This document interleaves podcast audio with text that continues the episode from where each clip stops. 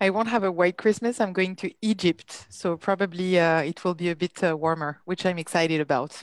A sandy Christmas. Exactly. nice. I will have a hot and freezy one. I will gladly swap it with Maya because I'm going back home to northern Italy. So okay. which means I'm gonna have to spend lots of money re buying my entire wardrobe by the time I come back because 10 days is of too much food. Excellent. Maybe let's maybe move your mic up just a little bit. Uh, it was a little hard to hear you there. Yeah, much better.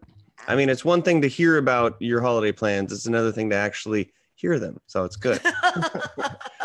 and today we're going to be talking about problems. We've got problems from tech to people, right? It, it covers all spans. Uh, so I'm excited to to to nail down the definition of problems and then continue to see uh, what definitions we use to help get those identified. Well, I'm here in sunny California, and uh, it's it's been. I don't think I've ever seen snow on on winter or during the holiday, but we make up for it with Christmas lights. So no matter where you are, uh, hopefully there's some sort of snow or replacement Christmas light or something because it is the holiday type of season. And speaking of which, we are here live uh, on the Scale Up Academy podcast. Uh, it's called Startup, or I'm sorry, it's called Scale Up Heroes, and this is our 40th episode. This is the last of the year. And I'm excited because we're going to be attacking one of the biggest problems that we have, and that is facing problems. Uh, the reality is that we all have problems, big and small, and they tend to work themselves into the workplace because I argue that nobody cares what you do. As a business owner, as an employee, as a person, nobody cares what you do. Instead, they care about the problem that you solve. And so I'm fascinated with the concept of defining what the right problem is and then getting into how you would actually approach it. And then you have execution, which is a whole nother conversation.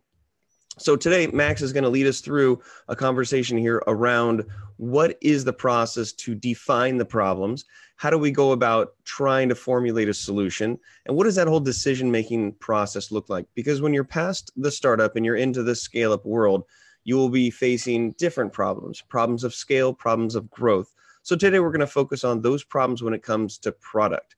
Now, myself, I'm Ryan Foland. I'm a global keynote speaker talking about how business leaders can use the problems that they solve to create differentiation. And on this podcast, we bring in experts, people that are wearing capes, whether you can see them or not, because they've been there and done that. If you want to catch other ones, you can go to scaleupacademy.io. And at this point, Max, I am going to wrap up a problem into a present. I am going to send it to you virtually so you can help us unpack this problem definition and solving process so we can execute a bit better. Take it away. Brilliant. Thank you. Thank you very much, Ryan. I think what's worth doing is, you know, giving a brief intro of myself, and the panelists, and then and then we'll dive straight in. So my name's my name's Max Eskel. I, am the head of products for for Monese, uh, a fintech based in London, but you know, we have customers all over Europe and hopefully soon soon the world. Um, and what I'll do is I'll now introduce our other speakers and, and ask them to sort of introduce themselves. So Maya, would you like to say you know, a brief introduction about yourself? Sure. So I'm Maya. Uh, I'm currently the VP of product at Aircall. I discovered product um, in a SaaS San Francisco-based startup that's called I Feel Goods. Then I moved uh, to BlaBlaCar, which is a French uh, car sharing uh, company. And I joined Aircall a bit more than two years ago um, and basically built the product team here uh, from zero to 15. So a couple words about Aircall. Uh, so basically we're building a cloud-based phone system um, in terms of scaling, well, we raised a 30 million Series B earlier this year, and we're currently around 150 employees. Fantastic. Thanks, Maya. Uh, Cinzia? Hello, I'm uh, Cinzia. Um, I work uh, for uh, Cognism, uh, which is uh, um, lead generation and uh, refresher data and outbound for a marketing and sales team. So again, it's a SaaS in B2B. Um, I've only been here for four months, um, been in task and I've been hired to actually set up another function. And before I, I was for nine years at Broadbean Technology, which is a global leader of a multi-posting, multi-searching technology for the recruitment industry, where I was the first product manager, I ended up leading a team of seven people looking after all the different work streams globally. Perfect. Um, Bartek, can you say uh, a few things about yourself? Hi, yeah. Um, Bartek Panowski. and I am VP of Product at Glovo. Uh, Glovo, we're a Barcelona based um, company which builds a, an app for users to order um, products from any store uh, in their city um, and get it delivered to them on demand. Um, we're three years old. Um, I joined fairly early on um, in, the, in the company. We're live in over 20 countries across Europe, Latin America, and Africa. And I've scaled, so I've been in, in charge of product scaling it from when we were doing 200 orders a day to now over 100,000 um, orders a day. Um, and so our tech team, which includes product and design, is about 60 uh, people. And we have very aggressive growth plans over the next 12 months to probably triple or quadruple the, team size. Amazing. Uh, I think it's, it's, great to hear some panelists that are that are you know going through very very similar problems that I'm facing. I'm you know, really looking forward to, to hearing some answers and some different opinions, and definitely learning something. Um, you know, as as as Ryan said, you know, solving problems is is what we do. That's why customers buy our products, and that's why customers customers use us. So you know, one of the things that we need to do as product people is as a business and also to help our teams is is making sure that we solve the right problems um, so what i'd really love to hear from the panelists is yeah to start with let's let's keep it at the business level is how is sort of as the product leader in your organization how do you make sure that you as a business are solving the right problems maya can we can we jump to you to start with Sure. Um, well, I think we could talk about this for hours because this is basically, you know, the core of our jobs. Um, I just, you know, want to pick two things that I found specifically useful and meaningful in the team.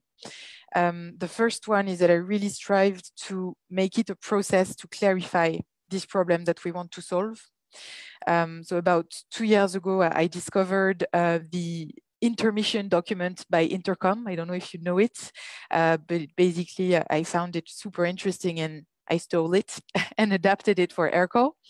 Um, so this is typically a document that each of the PM has to uh, come up with for every project we're working on. And it has to, in one page, uh, recap um, what's the problem, why it's important to solve it, um, for whom do we want to solve it, what's the criteria for success, and uh, what's out of scope for this project. And so I personally spend a lot of my time challenging the PMs uh, to the maximum on that document. If the definition of success is not clear, they need to go back and work on it. If, uh, again, the why we want to solve it is not clear, probably means they're an issue. And so this has been uh, tremendously helpful to help us as a product team focusing on the right problem. And then the second thing is making sure that everyone, uh, every team knows what their North Star metric is. So we've got about uh, 10 uh, teams today, uh, so tech teams, so like five developers, one PM, one product designer. And all of those uh, is focused towards one of our three macro product objectives for the year. So typically we have one towards expansion, one towards satisfaction, one towards integrating with other services. And so, well, it's pretty standard, um, not rocket science here, but this really is driving the decision-making process towards all steps of the way. So for the roadmap, for the trade-offs, for the feature scope, for the follow-up after that. And so the role of the executive level, myself and the rest of the leadership team is is really to um, align on the percentage of resources we want to allocate to each of those three objectives. So typically we did that December last year and we refined it this year twice according to, you know, business context uh, before the fundraising, after the fundraising, typically that was one big criteria as you can imagine. Um, but yeah, having those North Star metrics, agreeing on the, the, the, the percentage of bandwidth and then communicating that clearly to the teams fantastic. I think you know, in terms of you know, stealing and adapting, that's what what all good product leaders do. You know, the you know, the, most of the problems we faced have been solved by somebody else. So yeah, uh, yeah, let's use the 80% solution that somebody else has built. I love that. And yeah, right. your, your kickoff, I think you know you've got the you know some some some organizations are famous for how they start um, how they start projects. You've got the Amazon six pager. You know, we we use something know, we use a meeting, you know, it's a, it's a product kickoff. So the teams present to the whole organization and say, look, you know, this is, this is what we're going to build and why, answering, you know, I think some of the similar questions to you in terms of definition of success. um, and the North Star metric, you know, I think that's super key as well. Um, Cinzia, I'd love to hear. I'd love to hear how you how, how your team does it. So, um, on my perspective, so what I've experienced is that normally um, the problem facing it can be faceted in different ways. So there are situations where um, you have a list of things that have been um, assessed as to being problems. So you have to find solutions for those. So there it comes to how you prioritize them. And uh, um, I think I'm going to get back to that in a second. And there are other situations where um, you have different problems that comes in so it's not a defined list and you're not sure even if there is a problem underneath that you have to assess. And i normally divide this into two categories um, i divide them into inward and outward. So the inward is what i would define as problems that somehow comes from outside of the organization into the organization whether it is from clients directly to product or from clients via sales and customer success. Um, and outwards is what comes from within the organizations. So typically speaking, uh, goes totally the opposite way. So it goes from tech uh, into product, and then product has the, the role of um, interpreting, translating those problems into the wider organization so that they get taken into into account. Um, one of, in terms of prioritization, one of the main experience that I've had is having after having rebuilt um, and this was actually not iCognism but it was a Broadbean technology after having rebuilt um, entirely a new version of a product from a legacy system into modern application uh, having finally the time in your roadmap uh, to address all the fun features all the extra requests that is well beyond MVP um, and having a defined list of those. Um, but obviously, um, you never have the time to do all of them. Um, so, as what I've done is I've done a game storming session uh, where we prepped uh, cards with all the descriptions, and we invite different exponents from different departments in the business in tech, we set ahead of time and we defined with t-shirt sizes um, how much each one of those were in terms of development effort. But what we asked the audience was to define the business impact without telling them the development effort. And we ended up uh, mapping them on a axis and then calculating precisely the weight of each one of them meaning that the one with the highest points was also the one that will be built first because it had highest business impact uh, but low development effort. And, and that's a very cool exercise. It's also quite insightful because often what you find is that the people themselves uh, that have asked for certain features might end up deciding to drop them in face of all the other features. So it stimulates the type of discussion um, within the business. In those terms, if anyone is ever interested in exercising of this kind, there is a, a fabulous book that has helped me through years um, game storming. You can find it on uh, on Amazon. I'm not one of the authors, I promise, but I just found that, that it was has always been very useful. Um, one last thing that I would like to touch on, though, um, is this is when you will receive problems. I'm actually a big advocate of not waiting into these problems, but actually going out and seeking problems before clients give them to you. And if you look at those, like one of most uh, obvious ways is yes, analytics and monitoring. Uh, but one of my most favorite uh, uh techniques are going to floor walks. So where you can observe the users and also utilize utilizing other tools. Whether it's uh, um, uh, tools like a full stories that are, allow you access to sessions to see the videos.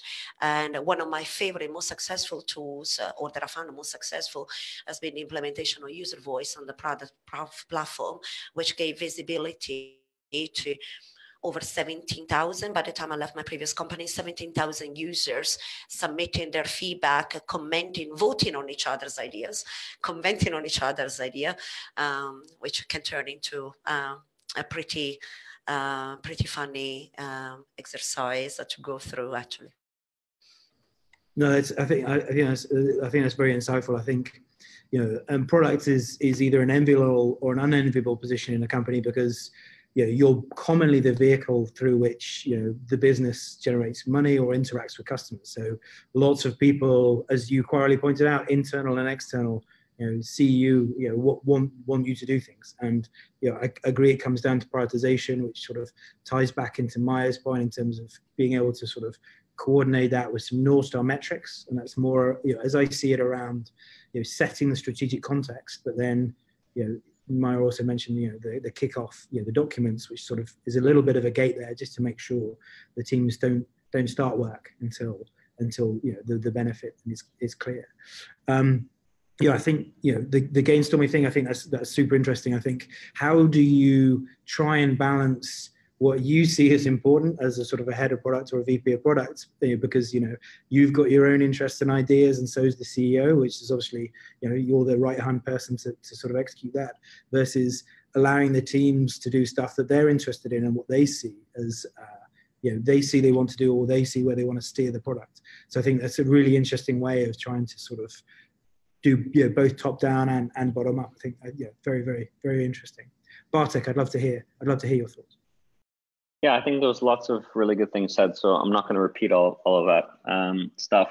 Uh, there, there is there's one you know one area that as you know as I moved away from being a product manager myself into to managing other product managers, I think there's there's one um, you know at this point in a company you, you know you found you found your market fit, you found your traction, you set up your high level KPIs for your company. Hopefully you've broken up into product teams and you have all that set up. So you've already kind of created the structure uh, hopefully in the environment to to make sure that you're more or less working on the right problem. You're not just going off um, off the rails and doing something completely out of the ordinary. So the, the question at this stage in the company is not are you completely working on the wrong thing, but um, given a, a, a, for sure a very long list of opportunities, are you are you choosing the one that's going to have the highest return on investment? Right. That's that's that's the question. Is it the right right problem that you're working on or not? Um, and so I think one of the, you know, when, when you're leading a team of product managers, I think one of the, one of the kind of um, pitfall, not pitfalls, but one of the areas that product managers can not choose the right one is, um, so they have, you know, their teams are defined, they have their mission statements, so on and so forth and they fall into the trap of just trying to optimize um, specific features and just do small incremental you know we, we're all into this agile mentality and just you know try to do incremental improvements in, in kpi um, in kpis um, and they stopped thinking about they don't challenge themselves and their teams to think of ideas that are really going to move the needle uh, forward. And as as a as a as a product uh, as a head of product uh, you have to be very, you know, I, I really spend a lot of time watching out to make sure that that teams, product teams, don't fall into that trap of just doing small little iterations, small little improvements, where realistically it doesn't really matter if, it, they get it right, if they get it wrong, or if they don't move it, it's going to move the business by half a percent. Um, and especially when you're scaling up a company, I think it's it's really important not to uh, settle in too early into a mode where you're not thinking about features that are really going to move the needle.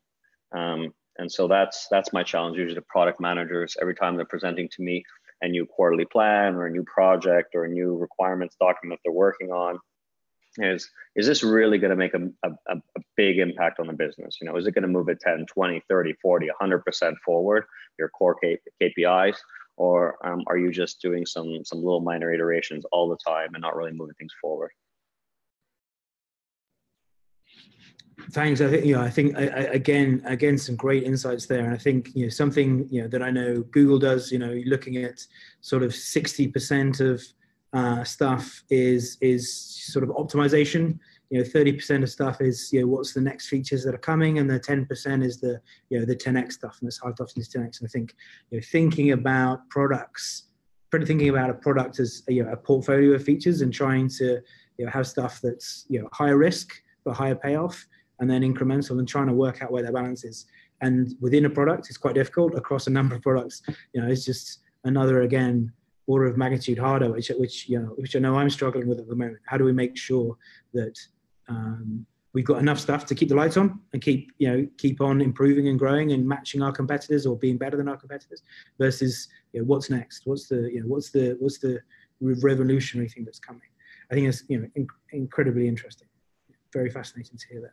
I think so. What I'd love to do now is move on to. Yeah, I think this is we've we've heard you know some great examples of of how to focus on the right problem. What I'd like to dive into now is how do you solve the problems? Is it you know one man by himself in a room, you know, coming out with the right answer, or is it you know hugely you know Nordic types problem solving where it's hugely consensus based? I'd love to really hear about you know how the teams or, or how do you work with your product teams to really sort of once you found this problem, yeah, how do you sort of come up with your a solution or you know, is it a solution or is it a series of solutions? Yeah, super excited to hear. So should, should we work back the other way? Should we go to go to you, Bartek, first? Sure, sounds good. Um, I, again, I'm going to try to try to look for to, to, share some insights which are not the most obvious ones. So uh, again, it depends what the problem you're trying to solve. Some are, you know, they're fairly simple. You can do brainstorming. I'm not going to go through through all through all the other ones. Um, I, I want to talk about one type of problem, which I think a lot of times is product people will say it's it's one of the hardest problems that they come across. Um, and and, the, and and these are product decisions where um, where there's a trade-off between uh, core KPIs of the business. Um, I think those are the ones that the product people uh, to, that they that they uh, struggle with the most. Because obviously if you have a, a solution to some problem which you know only has uh, you know uh, you know it's it's only flowers and and it's, it's gonna it's gonna increase the, the KPI with oh, no negative impacts anywhere it's well maybe you have to balance that up against another really good decision. Uh, but but the areas where where it's it's quite difficult is when uh, to solve one problem, it may have a negative impact uh, somewhere else on the business. You know, we operate a three-sided marketplace, and quite often, you know, you make you make one change in one place, and and it may have a negative impact on the other one. Um, so to give you a really a really good example, you know, from, from our business, for example, um, you know, uh, so so there's a, lot of businesses a fundamental fundamental trade-off between growth and for example unit economics right? So on one bit on one hand you want to make your business profitable. On the other hand you want to grow as much as possible. Sometimes you can find things to do it's just going to be full on growth and they don't impact the unit economics and, and vice versa and those are ideal. Uh, but once in a while you you end up in situations where you have to make a trade-off uh, between between the two. And uh, i'll give you an example. In Glovo for example when when it's when it's raining, people make more orders, um, and to, to make sure we have enough couriers to do the fleet, we, we pay them a bonus. Um, and so what happens is our unit economics uh, takes a big hit because we're paying more and we're collecting the same amount essentially from users. Um, and so one of the, you know, we tried lots of things, but at the end of the day, we said we need to charge users more if we want to, if we want to, if we want to get the unit, make the unit economics healthy. When it's raining, we're going to charge them for for bad bad weather surcharge and then and well that's the idea. Someone throws out there and then you're a product manager you're in a very tough spot. So what, what do i do? Um, and uh, well you can you can a b test it and you can you can choose a small you know you can do a small percentage of um, you know a small percent of users. Say well if i just raise it by one euro it's what what's going to happen will affect growth and maybe you'll find that sweet spot. And but uh, but that's not probably enough because a lot of these types of um, a lot of these types of uh, trade-offs between uh, core business KPIs they actually change over time. So what what's acceptable and what's optimal today, for example, maybe right now you're really focused on optimizing for growth uh, maybe three months from now or six months from now, something completely changes, whether you know you're going to do a new, new investment round or something, and the business fundamentals changes, the business plan, and all of a sudden, actually, no, the, the unit economics is a lot more important than the growth. Or even more, uh, more difficult is you can be like a company like ours where we are in 20 different markets, and so for a given market, you know, we treat it as a mature one where we're focusing more on profitability, another one more on growth. Um, and some of these, and, and the way I've I deal with these from a product perspective. And again, you, you, try not to do this often, but in these types of situations where there is a real uh, trade-off between two KPIs, you you build a product in such a way where you don't have to take that decision. Where essentially you enable the business, uh, you give the business the levers to be able to adjust um, and implement. So you know you build out like a, for example, a, uh, in our in the case I gave, uh, a customer um, bad weather uh, delivery fee and then you allow each, for example, country manager uh, the option to either enable it in their, their country or not, and to set what is the actual fee themselves, right? So, so um, and if six months from now they say, you know, they want to increase the profitability or take care of that case more, uh, you give them the tools, you empower the business with those tools to, to make that trade off. uh, so you don't have to do them on a product level. Now, just one case. I think I think that's I think that's really interesting. You know, um, we've you know we've been down a number of routes. You know, we've got a North Star metric. We've gone through OKRs, and your point about you know the really tough decisions where where you know it's it's a trade-off you know we've we've now come to the point where we say you know okrs are tools and not rules you know this is a tool to guide decision making not a rule for you know abstract you know complete control so you know we've had to, we've made that you know we made the mistake as well and so uh, we want you know people can use these as inspiration for making the right decisions in the interest of the customer and entire business rather than just purely sort of optimizing for OKR. So I think, no, I think, yeah, I think that's really, I think I've been there and I think I've experienced that as well. Um, Cinzia, I'm really interested to hear how you guys go about, you know, solving these problems. Well, I think that first and foremost, it is uh, normally a team effort and it is uh, um, a cross-functional effort as most of us have pointed out also in the previous question. Um, in terms of uh, the process that I go about uh, when uh, solving problems is first and foremost taking a whole helicopter view. So abstract from a number of feedback and see if effectively could you solve more than one problem with solution. Um, and it's happened to me in the past uh, where, um, once again, like looking through lots and lots of feedback, I think it was about 300 different entries uh, that they were sent, and they were all about different features, most of all, the different functionalities. But reading through all of them, what became clear is that what the customers need, which is pretty much not what they normally tell you uh, that they want. But what the customer needed was a, a, more efficient way to go about to a specific activity that was at the core of one of the products that, I, that I managed in the past. And rebuilding the part of the product brought as a benefit addressing all 300 uh, of the, of the problems that were put forward. Um, so I think that that is that is very important. So a product manager, most of all a product leader, can never focus on the single one bit that is put forward to you, and most of all cannot uh, just focus on what the problem is now and we're going to solve it for now. Sometimes you need to make that trade-off in uh, other cases. You need to think about okay the, the future and the expansion which is particularly important in scale up uh, environment right um, secondly, I normally uh, always have a three-way, a continuous approach. Let's call it like the feedback loop, but it's, uh, it's more like the feedback loop that goes around from within the organization towards the outside of the organizations. And the feedback loop goes tech, business, clients, with product manager in the center.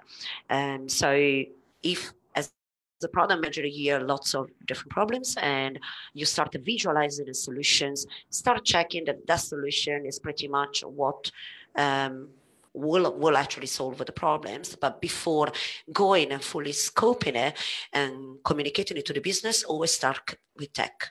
Uh, the developers I think they are at the very core uh, because you want to see if it's desirable, is it feasible, uh, technically speaking, to do certain type of things? Do they have maybe a better solution? Can they suggest new technologies through which you could actually solve that problem uh, much better? And then you continue in each iteration and so basically going in this circle. So you speak to tech and then you propose to the business and then you also check with customers. You check with customers from, you know, uh, wireframe stages and, and back and forth and then through mockups and then through build and scoping.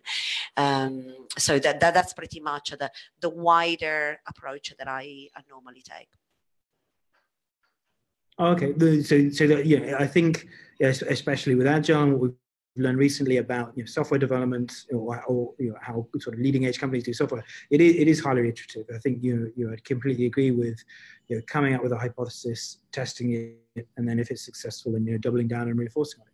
But one of the things that I'm trying that I'm that we're trying to work through at the moment is how do you make those really big strategic decisions? And I I describe a strategic decision as one that can't be undone once you've done it, or is very difficult to undo. You can't sort of pilot it and test it um, and you know if you get it wrong could sink the company. Um, we, we we're facing a number of those. You know do we launch in you know which which big continent do we launch in next? You know that's a yeah that could sink the company if we get it wrong. We can't really test it that well or that easily. Um, and so you know, what i'm trying to work out now is you know, this is a you know we know what the problem is. You know do we expand x or y? Yeah how do we think this problem through and come to a solution or a decision? Um, and you know i'd love to be able to iterate it, you know, to iterate or run a pilot but at the moment yeah there's this decision and some other decisions where we really have to go okay the inf- it's quite ambiguous uh, very ambiguous but we need to place a really big bet. Um, so I'm we're trying to work this out now is yeah how do we go about solving these really big problems? A research analysis will help up to a point. You get to a point where you just got to make a decision. And uh, yeah, i'd be really interested you know maybe coming back to the panel in terms of you know maya i'm sure i'm sure you've faced some problems like this i'd love to i'd love to hear your thoughts yeah, I think in terms of yeah those very high level business critical topics, um, it's very complicated and got even more complicated as we grew as a business and as we went up market. You know, our clients were larger, which meant bigger consequences. Um, and so for those specifically, well, basically we did a, um, sort of a design sprint focused on those big topics. Um, so basically we invited high level stakeholders within the company um, VP levels that were really affected by this decision to stay with us for half a day. And we used that time to really explain the big trade-offs and decisions we had to make. Um, and so of course, we don't do that for all of the features we're working on, but you know, maybe this year there were like two or three of them. Uh, so this is not something we do every week, but it was very useful for those big, large topics and after that, uh, the team goes on and builds an MVP. The goal for this half a day is really to validate the big trade-offs. And we found that this actually uh, requires a lot of preparation from the team uh, in terms of, you know, benchmark data, user research in order for that half day to be um, super effective. But then in general, I think I agree with Cinzia that, you know, it's a team effort. So everyone needs to be involved, uh, business team, tech teams, that's super interesting. But I think if you're coming back to the basics, um, you know, again, you should involve your users. Um, so this is kind of product one-on-one, 101, um, but it's not that easy in B2B um, because you have less users, because they get more frustrated with you, because they're at work, they're stressed, they don't have a lot of time for you. Um, so over the past years, we've had to come up with a bunch of, you know, creative ways to put our user central still in our product processes. So typically this stuff like automated triggers that warn us every time there's a customer visit planned by an account manager so that someone from the product team can tag along. Uh, we also created like a small bot uh, giving us tasks every week in Slack, like you should do support, you should do a client visit. We follow the NPS very closely and really like I found it more difficult in B2B than, than in B2C. One of the other things that was helpful was really to again involve the business teams as much as possible in that uh, solution crafting process. Um, there's so much info sitting there in a B2B company because you've got account managers, you've got sales reps, and we want to leverage that information as much as possible. Uh, so one of the things that we found um, helpful was to create a new role in those um, teams composed of, again, uh, five developers, one PM, one designer. We added one role that's called the Biz in Squad, so the business in squad. And this is typically a person from the sales teams uh, or uh, the customer success team, and they have to spend half a day every week with the squad, the, the tech and product squad. And their role is really to communicate the decisions that were made by the squad to the rest of the business teams but also to come with feedback and elaborate on that feedback about whatever the team is working on. Um, and the last thing I think in terms of mindset is um, transparency in order to get that proactive feedback from our internal teams. We're very lucky we have internal users actually at Aircall and internal power users even. And so here the best is to show what we're working on as early as we can. So of course we do demos. But even earlier than that, we try, you know, to print our designs and display them in the kitchen with like post-its and pens to have people give us feedback, questions, and this is really helpful. We also have our physical roadmap uh, that's, uh, sorry, our roadmap that's displayed physically in the office so that people are on board. So yeah, in terms of mindset to be as effective as possible to solve those big problems, I'd say again, involve users, basic but not that easy in B2B, involve the teams internally, and then be super transparent about all the ways, uh, all the steps of the process. There's yeah, there was some you know, really great stuff in terms of you know we very much use prototypes to drive on the conversation. We, you know, we we very rarely use prototypes to say this is the finished article. We use prototypes to to really drive the conversation and understanding and use them to communicate. You know, a prototype saves a thousand meetings. You know, that's what we really really believe, and having them physically up, you know, make, makes it really easier. And I, you know, I, lo- I love the fact that you're doing that as well. Um, I think you your point about having this sort of um, design sprint, you know, getting the right people in the room and focusing on one problem is something that is just really powerful. That you know, there is a tendency to do it for everything, so I completely agree. You have to be quite sparing when you use it, but getting the right data and setting the setting that team up to try and drive to an answer, being clearing on being clear on what their answer is. You know, you know, we've used that again, you know, really effectively a few times. The, you know, the tip is not to rely on that all the time. Yeah, I couldn't agree more. I think that was, um, yeah, I think yeah, completely agree. Um, building up the customer empathy, I think that's that's really powerful. You know, we I try and for myself and for the product leads is you know, when you can predict what the, customer is going to say, you know, that's the point at which you know you've got the you, you can probably be the voice of the customer. Uh, up until that point, you probably need to do more research and, and testing. Um, but then also, how do you incorporate the voice of the customer into decision making? I think you know, putting people in customer service answering the phones for the day i think i think it's really powerful. We've we've put people in the we sort of each of our team have a go-to person from customer service a go-to person for risk and compliance and they come along to use the testing they come along to the sort of teams rituals and they give the team feedback on you know what customers are phoning up and either over elated about or, or frustrated about.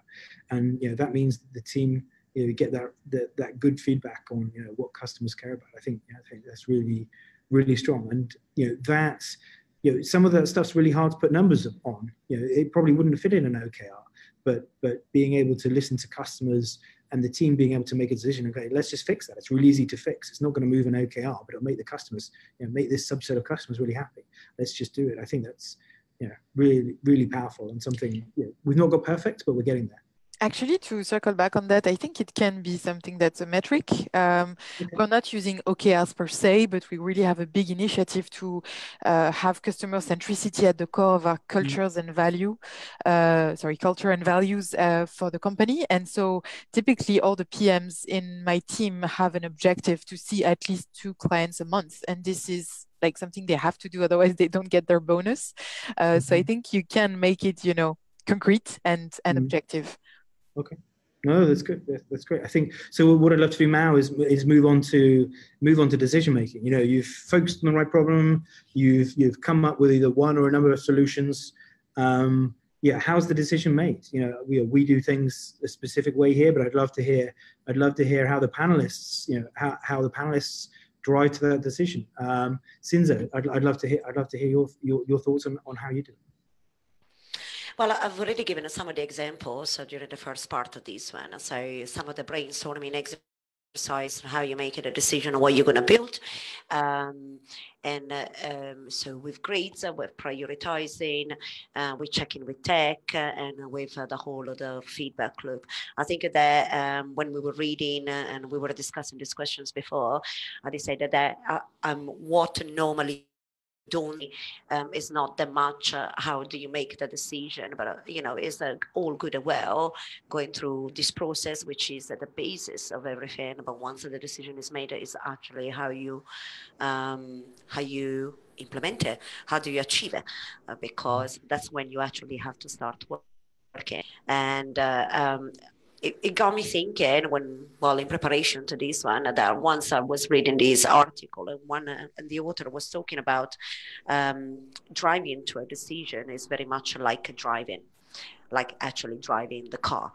Um, and they gave uh, some very good metaphors about it. So, where first of all, you look ahead, uh, you can't only look at the item that is immediately in front of you because you want to see what else is down the road. While mm. you're building, is there going to be any obstacles? You want to be able to report on uh, any risk that uh, might come along the way. Um, you surround you.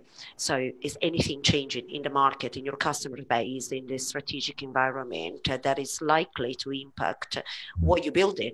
So at strategy level, and that can be for like fairly big features as well as for like entire uh, new product offering, right?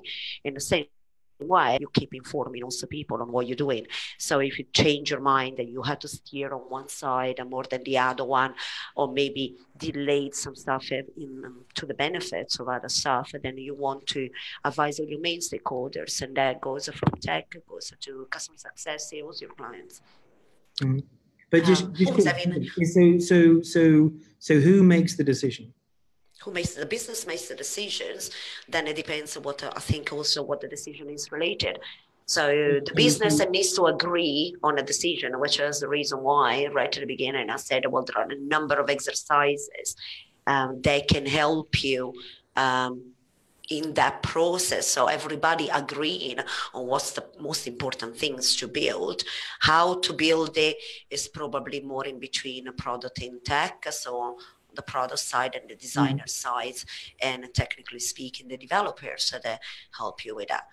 So, so who's, um, who's the voice of the business that makes the decision? In, in, so, for example, you want to change the way an existing product works. Who, who's the voice? Who, who, who makes the decision as to right? This is what being the voice of the business and making the decisions uh, is two different things. I think.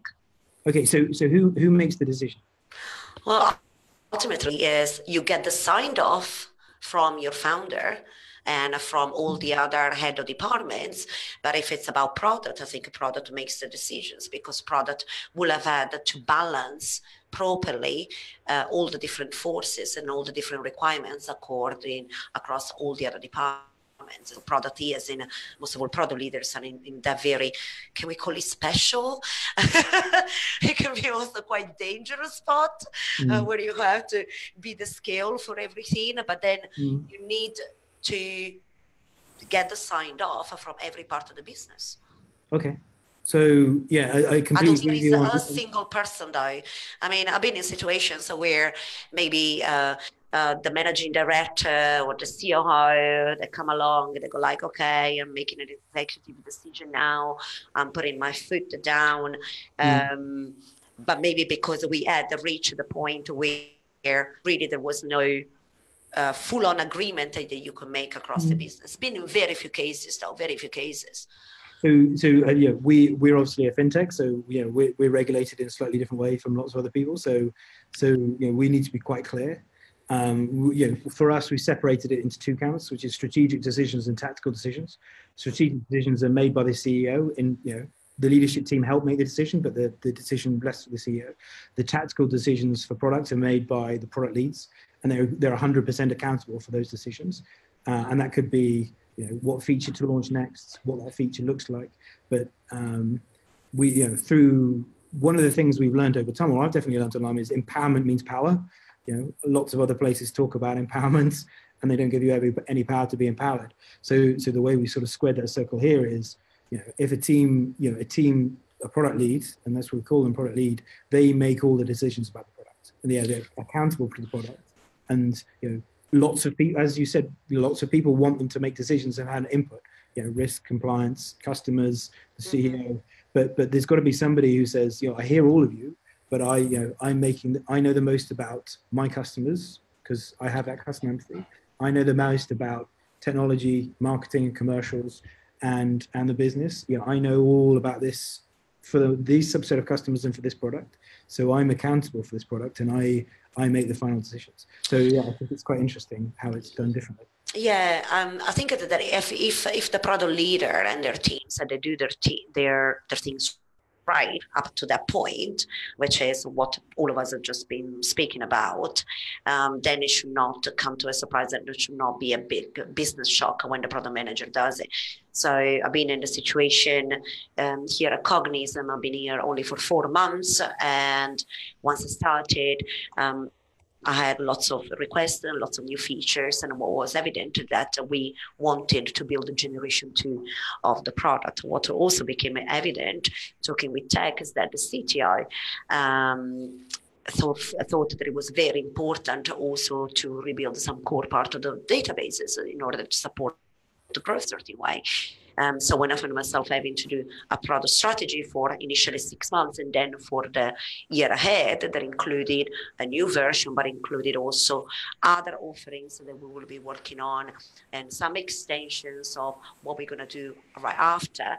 Um, the input was taken from every head of departments, uh, employees as well as not only the head of department. You know, the more you diversify your audience, and the better it is. Uh, lots of this stuff was checked also directly with some of the clients that wanted to be engaged. Uh, they wanted to know what's coming up on your roadmap. And then eventually, before presenting it overall, the strategy is double checked and signed off by all of the head of departments. Um, and I think this is not only something that goes on for product, though, there will be the same for each uh, uh, mm. department head. Uh, but at least we are lucky because we are not financial, we're not in the regulatory yeah. space of finance.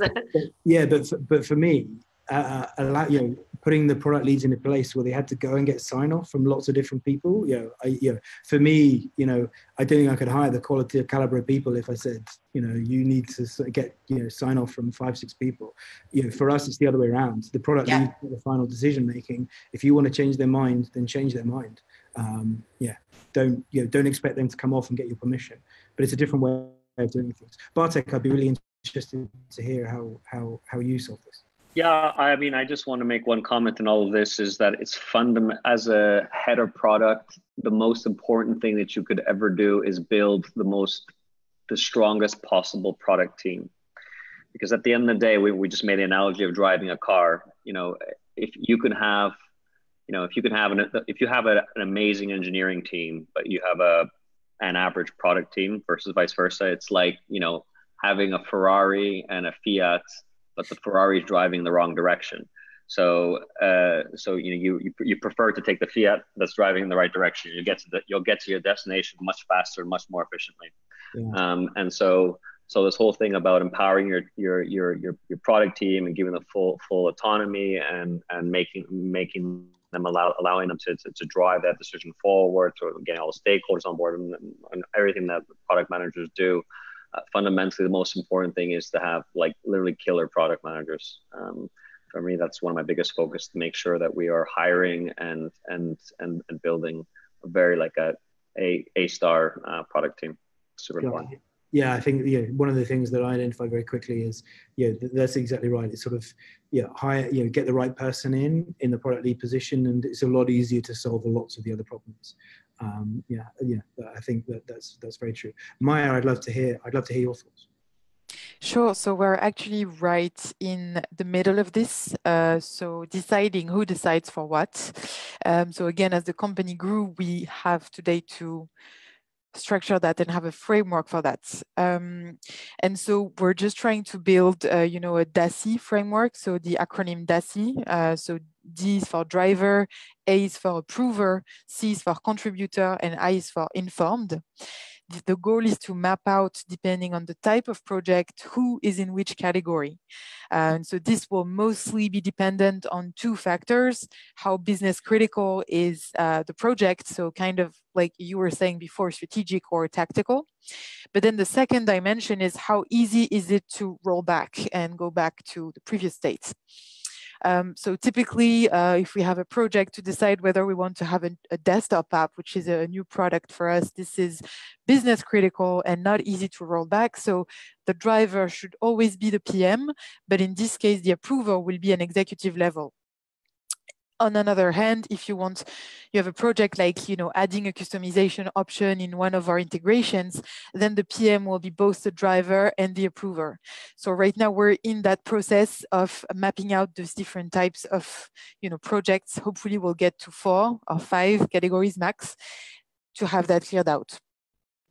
No, I, I think, yeah, so I don't think we're that sophisticated yet. I think, you know, we just did the big thing, which is strategic CEO, tactical, you know, product lead. I think you know that's sort of working for now, but I think you know as we grow over time, it's you know, yeah that's going to break down at some point. So it's yeah, I'll, I'll come to you, Maya, in sort of six six nine months and, and and see how see how that went. Oh well, that's fantastic. I think you know I've definitely learned an immense amount. That's you know some of my thinking confirmed and some of my thinking you know, blown out the water by some of the other panelists. There's a lot for me a lot for me to go away and think about. And you know, I'd just like to take this time to, to, to, thank the panelists. You know, I've had a smashing time, and I, would love to con- you know, continue this conversation offline at some point. But I think now is the time. Now is the time to hand over to Ryan. All right. Well, thank you. I agree, and I have so much fun because all I want to do is jump in and talk, but instead I just write down a whole bunch of notes, and then I'm able to package them all in to sort of wrap it up. And I was listening for specific words that people were using in the in the process in which to approach problems and then how to solve them. So I came up with a few words that seemed to flow together. Now, this isn't hard and fast, but I had to make a decision because my problem was that I had to come up with a recap. So I went through this process to come up with it. The first step, which I heard, is to define. It's that you can't solve something that you don't know. So define first. Second is align, because everyone had some sort of emblance of the team or the KPIs. You had more than just one individual in a room. Then it's about design. Looking to the tech first, I think, is a great concept. Um, having the helicopter view, looking at how uh, it could be everything from brainstorm to GameStorm, this idea of designing it and then refining it. And this comes from feedback and data and clear alignment with the metrics and things that you want. Then you combine them together. And it's how do you get your best solutions up there to the top? And that's really by taking what you had refined and then combining it with everyone. And finally deciding on the decider because you've got to find somebody to sign on the dotted line. So here's here's the top recap. Define align refine combine and find somebody to sign on the dotted line. That is what i took from you as far as something snazzy to put together do a nice little package to put under someone's Christmas tree to help them in 2019 solve problems. Because if we want to look at predictions, everyone's trying to predict. I predict that each one of you will have problems this year big, small, strategic, uh, cultural, all these things. And the more we keep problem solving in the front of our brains, the more important it is. And of all those, define, align, design, refine, combine, and find someone to sign on the dotted line. I truly believe that defining the problem is the biggest because I work with CEOs and executives. And when I ask them, what is the single biggest top problem that you are trying to solve? It is not an easy question to answer. And that's because there's multiple and it gets complex. But you got to be able to name it before you can start to uh, attack it. So there we have it. This is our 40th episode this year. If you're interested in these type of high level conversations from people who are actually living and breathing their scale ups, this is a place to go. So as you get into this new year and you want to revisit how these scale up heroes are attacking these problems, you can go to scaleupacademy.io. Uh, from all of us here at the Scale Up Academy, my name is Ryan, and I will say it has been an amazing year, but it's going to be nothing compared to 2019. So I will sign off here for all of us as this is the end of the year, but with the end of the year becomes the beginning so we got a lot of problems to attack and to solve. And as long as you guys keep, you guys and girls keep growing, we're going to have plenty of content to talk about. So everybody have a fantastic time. And we will all wave on the count of three as we think about define, align, design, refine, combine, and then you sign the dotted line. Adios, everybody. We'll see you next year. Have a great 2019 and beyond.